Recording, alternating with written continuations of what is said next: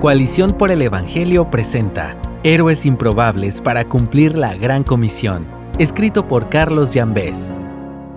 A lo largo de los siglos surgen individuos que marcan el curso de la historia, dejando un legado que es ejemplo e inspiración. Helen Keller fue una verdadera pionera en su época. Para una mujer de principios del siglo XX, estaba muy involucrada en la política y tenía ideas consideradas radicales.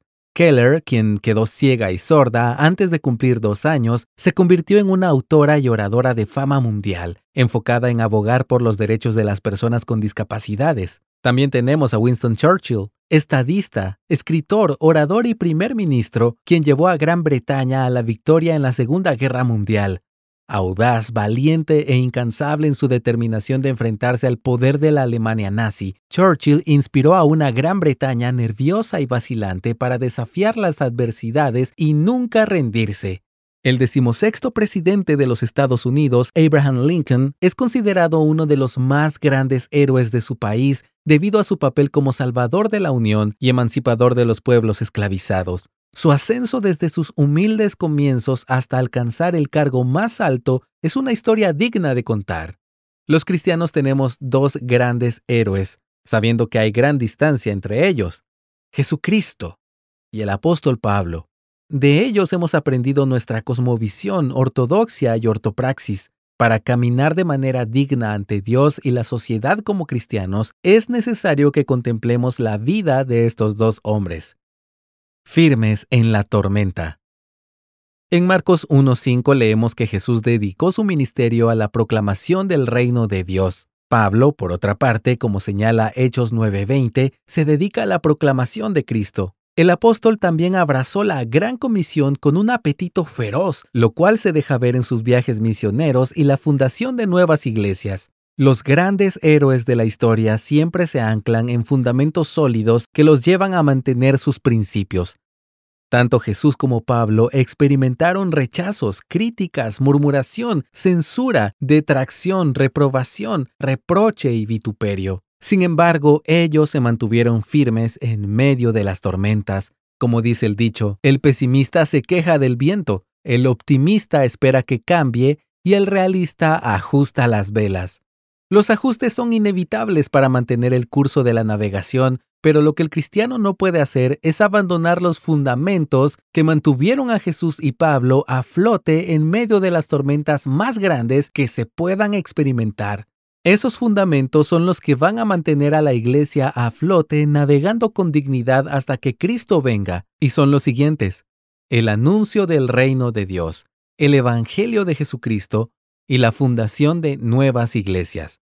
Aunque podemos aprender mucho de otros que han dejado un legado en la historia, nuestros dos grandes héroes nos dejan el gran ejemplo de aquello que es importante para Dios.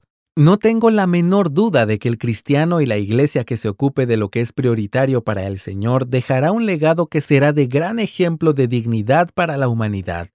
Si el mundo está tomando un rumbo desviado por las fuerzas del mal, ¿qué nos queda hacer como cristianos? Mantenernos ocupados en aquellas cosas que tienen valor para nuestro Dios, enfocados en la gran comisión, imitando a Jesús a cada paso.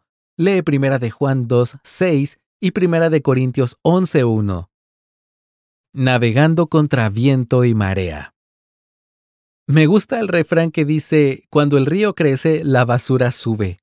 Los ríos de la sociedad están creciendo y podemos ver la basura que ha subido. La iglesia de Cristo debe seguir navegando contra viento y marea. Los héroes improbables se involucran y hacen la diferencia. Hoy sobran los expertos en todos los temas, pero me temo que son expertos que nunca se han montado a la barca. La historia de la humanidad y del cristianismo nos enseña que los que hacen la diferencia, los héroes improbables, son los que se montan en la barca, son proactivos y hacen los ajustes necesarios sin olvidar los fundamentos. Los misioneros que salieron de Estados Unidos en décadas pasadas fundaron convenciones, seminarios, institutos, hospitales, clínicas y otros ministerios en toda América Latina y el resto del mundo. Ellos fueron hombres y mujeres comunes y corrientes que abrazaron el llamado y llevaron el mensaje del Evangelio a los lugares más remotos. Todavía existen grupos étnicos sin presencia evangélica. Hoy se necesitan hombres y mujeres que abracen la gran comisión y confíen en que el Señor puede hacer mucho más de lo que pedimos o imaginamos. Necesitamos más héroes improbables, aunque estoy absolutamente seguro que ninguno de ellos aceptaría el calificativo de héroe. La gran comisión sigue vigente, pero como dice Mateo 9:37, los obreros son pocos. La Iglesia de Cristo no es una organización muerta, es un organismo vivo y necesita una dieta misionera para su buen funcionamiento en dependencia de Dios. Cristo, el verdadero héroe improbable, el misionero de misioneros, es quien nos da lo que necesitamos para mantener lo que es prioritario para Dios en su justa posición y caminar para su gloria a cada paso. Gracias por escucharnos. Si deseas más recursos como este, visita coaliciónporelevangelio.org.